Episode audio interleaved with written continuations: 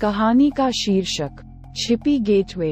Enjoy the story and let us know your feedback in comments John और Lisa Williams परिवार, जिसमें माता पिता जॉन और लीसा और उनके दो बच्चे सारा और ईथन शांतिपूर्ण नए घर में इन दिनों रह रहे थे।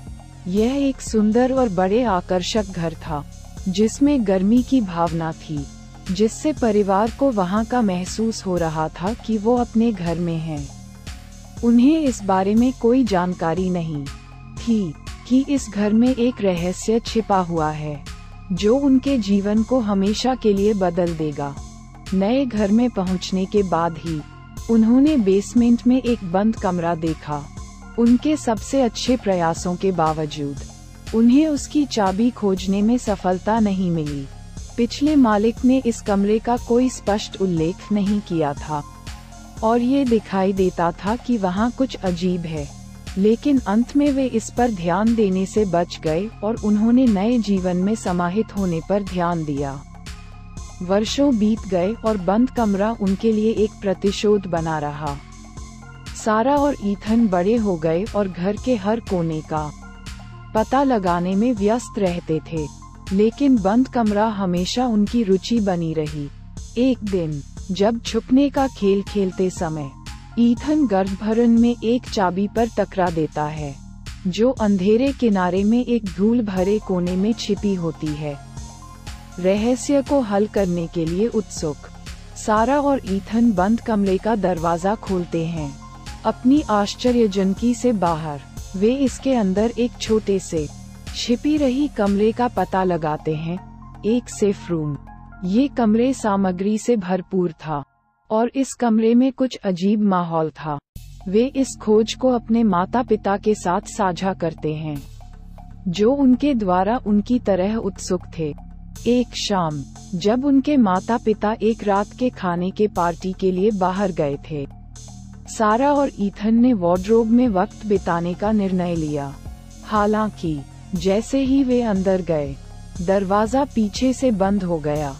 उन्हें बाहर जाने से रोक देते हुए, बंद कमरे में बिताने के सातों घंटे में, वे उसे खोलने के लिए हर संभव कोशिश करते हैं। लेकिन वह बाहर की ओर से बंद हो गया था। जैसे जैसे घंटे बीतते गए, उन्होंने कमरे में एक असहज बदलाव का पता लगाया। दीवारों से अजीब प्रकार की रोशनी निकलने लगी। और हवा भारी महसूस होने लगी।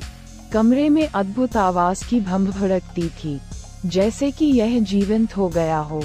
अचानक, दीवार पर एक छिद्र दिखाई देता है, जो एक अंधेरे खाई में जाता है।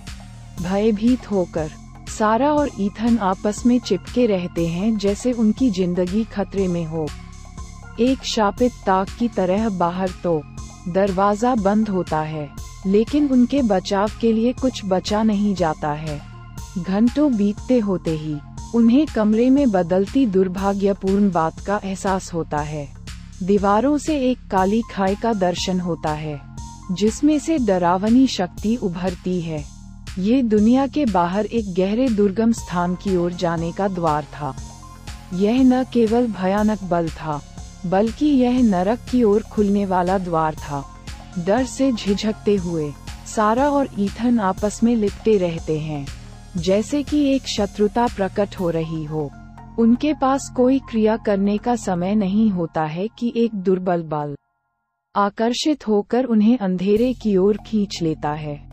इसी बीच, जॉन और लीसा वापस घर लौटते हैं। केवल बंद कमरे का दरवाज़ा खुला और खाली मिलता है। उन्हें आतंक छू लेता है जैसे कि वे अपने बच्चों की तलाश में हर तरफ़ दौड़ते हैं और उनकी पुकार को मदद के लिए हवाला करते हैं। पुलिस को बुलाया गया, लेकिन सारा और ईथन की कोई भी पता नहीं चल सकती थी। सालों बाद भी व्यस्तताएँ दशकों में बदल गईं। लेकिन जॉन और लीसा के लिए दर्द और खालीपन कभी भी कम नहीं हुआ। वे जारी रखते हैं, खोज करते हैं। उम्मीद करते हैं कि कोई चमत्कार उनके बच्चों को वापस लाएगा। उनके लिए अज्ञात है कि बंद कमरा वास्तव में एक द्वार था, लेकिन सुरक्षा के लिए नहीं। यह नरक की ओर एक द्वार था। एक अद्भुत क्षण में उन्हें अपने बच्चों की हालत के बारे में कोई भी जानकारी नहीं मिली।